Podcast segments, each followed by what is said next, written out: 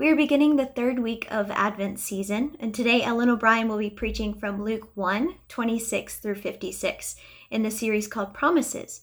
Follow along as I read the text. In the sixth month of Elizabeth's pregnancy, God sent the angel Gabriel to Nazareth, a town in Galilee, to a virgin pledged to be married to a man named Joseph, a descendant of David. The virgin's name was Mary.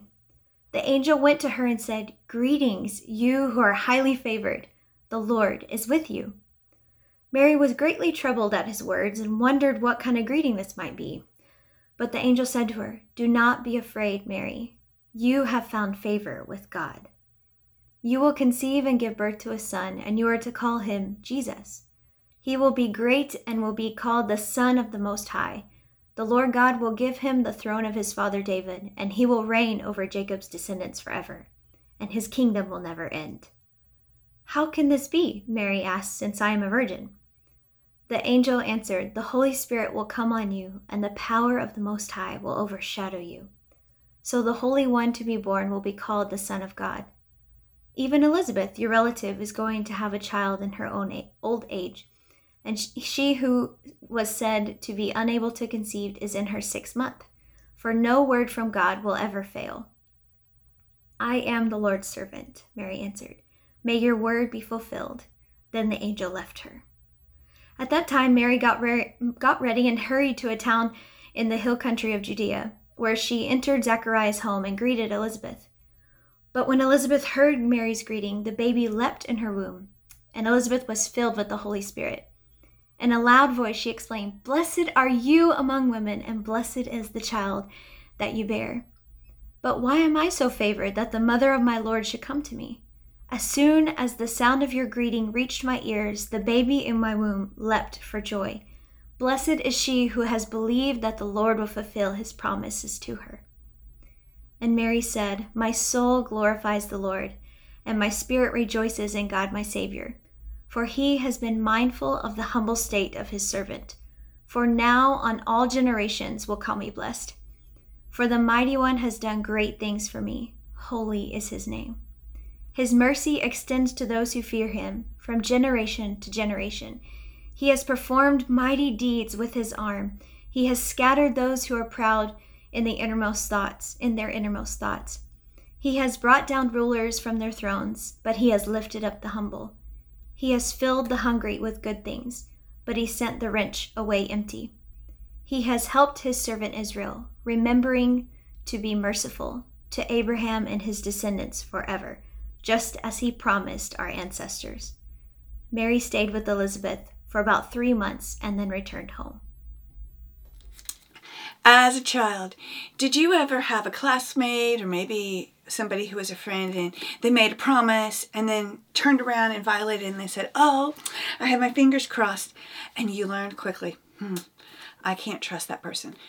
And then there might be somebody else who was giving you a promise and then it didn't seem like they were keeping it. You were having to wait too long or they didn't show up on time. But you knew this person was trustworthy. And so you were left with this tension. And then over time you thought, yeah, they're trustworthy.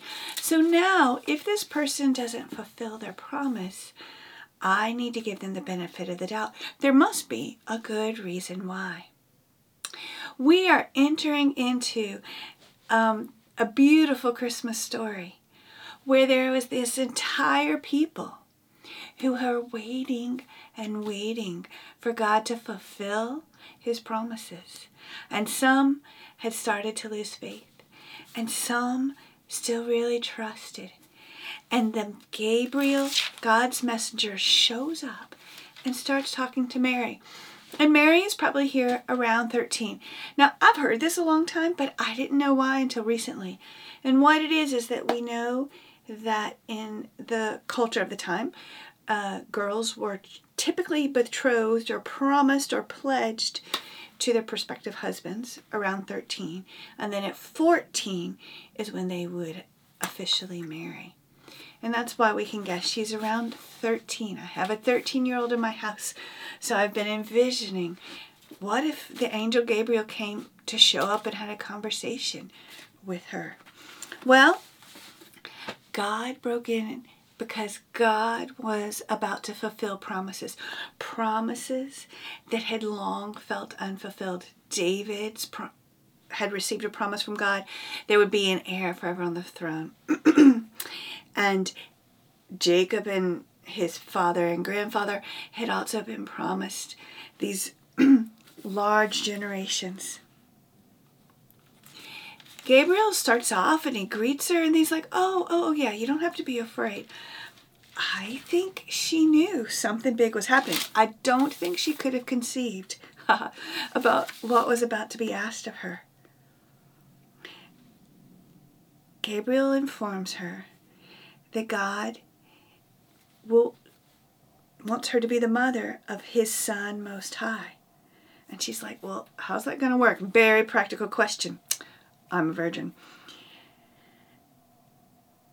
And as we learn, there is going to be no word of God that fails even when we're experiencing it. Many others had been waiting a long time. Really, by the time Gabriel and Mary are having this conversation, the descendants of Jacob had been under someone else's authority for almost 600 years. This is a thousand years after David was walking on the earth. More than a century and a half, closer to two centuries, since Abraham had walked on the earth. And here is this young woman being invited to step into her own history and to be a part of God's fulfilling these long awaited promise fulfillments. Now, it's fascinating to me in this oral tradition, she knew her personal history, not just her nation's history, but she knew her family connections. She knew what God had said. And in all of this, when she is reminded, Gabriel also gives her an il- illustration. Oh, yeah. And your family member Elizabeth, who nobody thought was going to have a child, well, God's helped her get pregnant. And so Gabriel is saying God is working and God's working everywhere. And then he gives an example of someone she knows, someone she could trust. And then he summatively says in verse 37 For no word from God will ever fail. I often wonder if she came back to those very words when the son that's being prophesied over now um, was an adult when he was on a cross? Did these words reverberate in her life? Is that why, probably when she was interviewed by Dr. Luke, that she recalled it because they were so important? And she responds, I am the Lord's servant. I'm in verse 38. May your word to me be fulfilled. This is a humble response of trust and faith. It's her yes. In this passage, there are all these promises whirling about that I've mentioned. Her parents had promised her to Joseph. God had promised things to Jacob and to David, and later on it's mentioned to Abraham. God had promised Zechariah a son. All these promises are floating around. And in the midst of this, Mary makes a commitment to God, a commitment to be his servant a commitment to trust He would bring about what He has said. And then she gets a reprieve from all the implications of what this promise meant.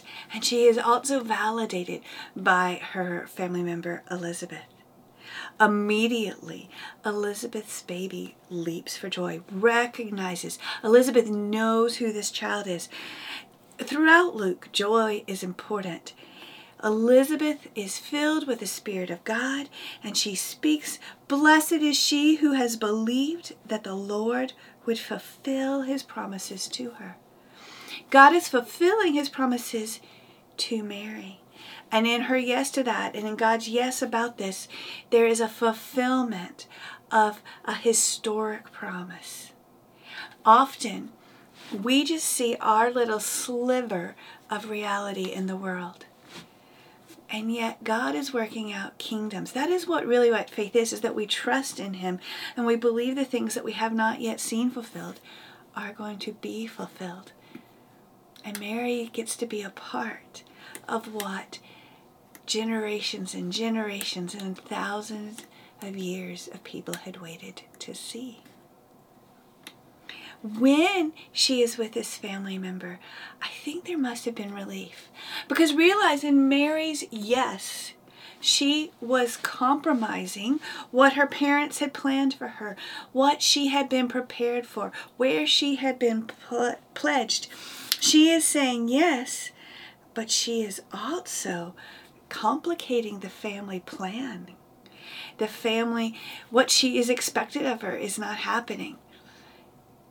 And so when Elizabeth sees what Mary knows she heard Gabriel say, she feels encouraged, she feels validated. And when we say yes to the Lord, when we agree to participate in his kingdom and we agree to be his servant, we need encouragers in our life who really care about us and deeply care about the things of God and can call out what is truly from him and can encourage and validate us in saying yes when it may go against what our family wants and all that we've been prepared to do professionally or personally and in the relationships that we thought we were headed in. Throughout this chapter of Luke, or this section of Luke, in the verses uh, 26 to 56, there's lots about promise. There's also lots about fulfillment. Did you notice that in verse 38, um, God's word is being fulfilled. In verse 44, 41, I'm sorry, Elizabeth is filled with the Holy Spirit. Verse 45, Elizabeth confirms Mary, blessed is she who has believed that the Lord would fulfill his promises to her. And when Mary breaks into her song, which we're about to look at, the hungry get filled. There is physical filling because God is just. There is emotional filling because God cares about all of who we are. And there is spiritual filling of the with the Spirit because God wants all of us imbued and filled with Him. And then, let's be honest, there are also two women who are now full of babies or about to be, as Mary's was still small. This undercurrent of filling is what God is about. He makes promises and He fills them. Now, His timing is not our timing, and His ways are not always our ways, but He is a God who fulfills His promises. And Mary, because she trusted Him, gets to accept it. Now, after Mary blesses, I Elizabeth blesses Mary, Mary starts to sing. Now, I got to thinking about this, and I was like, I've heard this song sung uh, very formally. I've heard it sung like a lullaby. I've heard it sung like a ballad. But I went and I listened to modern Palestinian music just to try and catch a rhythm and a sound, even though it's not identical to what music was 2,000 years ago. And I wish we could hear. I also thought if Mary had been born in another community, this could have been a country song, this could have been a rap. But that Mary was breaking into song. Maybe there was a tune she already knew. And she already knew these character traits of God, and yet now her own life was being filled with them. I'd like to read it from the message. So, verses 46 to uh, 55 in Luke 1. And Mary said, I'm bursting with God news. I'm dancing the song of my Savior God. God took one good look at me, and look what happened. I'm the most fortunate woman on earth. What God has done for me will never be forgotten. The God whose very name is holy, set apart from all others. His mercy flows in wave after wave on those who are in awe before him. He bared his arm and showed his strength. He scattered the bluffing braggarts. He knocked tyrants off their high horses, pulled victims out of the mud. The starving poor sat down to a banquet. The callous rich were left out in the cold. He embraced his chosen child Israel. He remembered and piled on the mercies, piled them high. It's exactly what he promised, beginning with Abraham and right up to now. And then Mary stayed with Elizabeth for three months and then went back home. Mary's song tells us what her community felt and frustration. She would later have her heart broken because she had promised herself to the Lord and she would see her son die a horrific death. But she would also know deep, deep joy. I think um, I've been informed by a counselor one time that those who want the greatest joy also have often had and processed the greatest sorrow. Because in human life, we can't only choose the great emotions. But Mary knew. She knew what had happened to her people, and she knew that God was showing up again. In Mary's humility and trusting of God, she helped God. She was a partaker in God's fulfilling his promises to his people. It's interesting because God could work um, without us. And yet, if you notice, he's a God of conversation and interaction. He went and he sent his messenger to have a conversation, not just give an edict. Was a choice in there for Mary, and she said yes. He's a God of conversation because he used Elizabeth to encourage and to validate and to strengthen Mary for her role and her promise to him. In your own life, there are going to be times where God asks you to do something, and it might go against what your family has planned. It might go against what you have prepared for. You probably weren't being prepared for marriage in this way at 13. So maybe it's your schooling. You may have to go against your very own plans. You know, Mary is just a few months away from marrying Joseph. That's where her mind was. You may even have to violate what does your culture or our culture say is proper, your proper role, proper responses. It Doesn't seem to me Jesus or Mary were overly concerned with propriety. And even just as Mary does not understand how this is exactly going to happen, God may ask us to do some things that go well past our comprehension. I hope that when you are asked by the Lord to do something that doesn't quite make sense to you, and you cannot see all of how it will happen and all of how it fits into His plan and into His promises, you will be like Mary and say, I am the Lord's servant. May your word to me be fulfilled and when others around you receive a call from the Lord, I pray you will be like Elizabeth, that you will keep on being filled with the Spirit and you will recognize the movement and the activity of God, and you will call out in great joy when the Lord is fulfilling his promises, even when there is nothing to be seen yet. But you hear the Spirit whispering, This is what I've been talking about. That you would call out into others that they would be blessed that because they believe what the Lord would fulfill his promises. May you and I be as humble as Mary, as trusting as Mary, as wise as Mary, so that we can experience more of God's character, more of his power, more of his holiness, and more of his provision.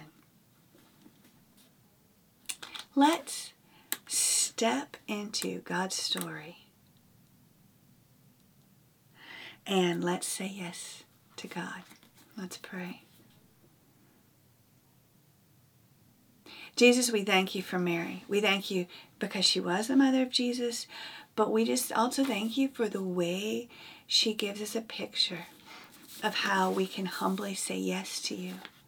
We pray that we would be uh, willing to say yes to you and that we would encourage and invalidate, not invalidate, but validate others as they say, Yes, Lord. We thank you that you are a God who is strong and who lifts up those that feel forgotten. And we look and ask for eyes to see where you are filling your promises. In Jesus' name, amen.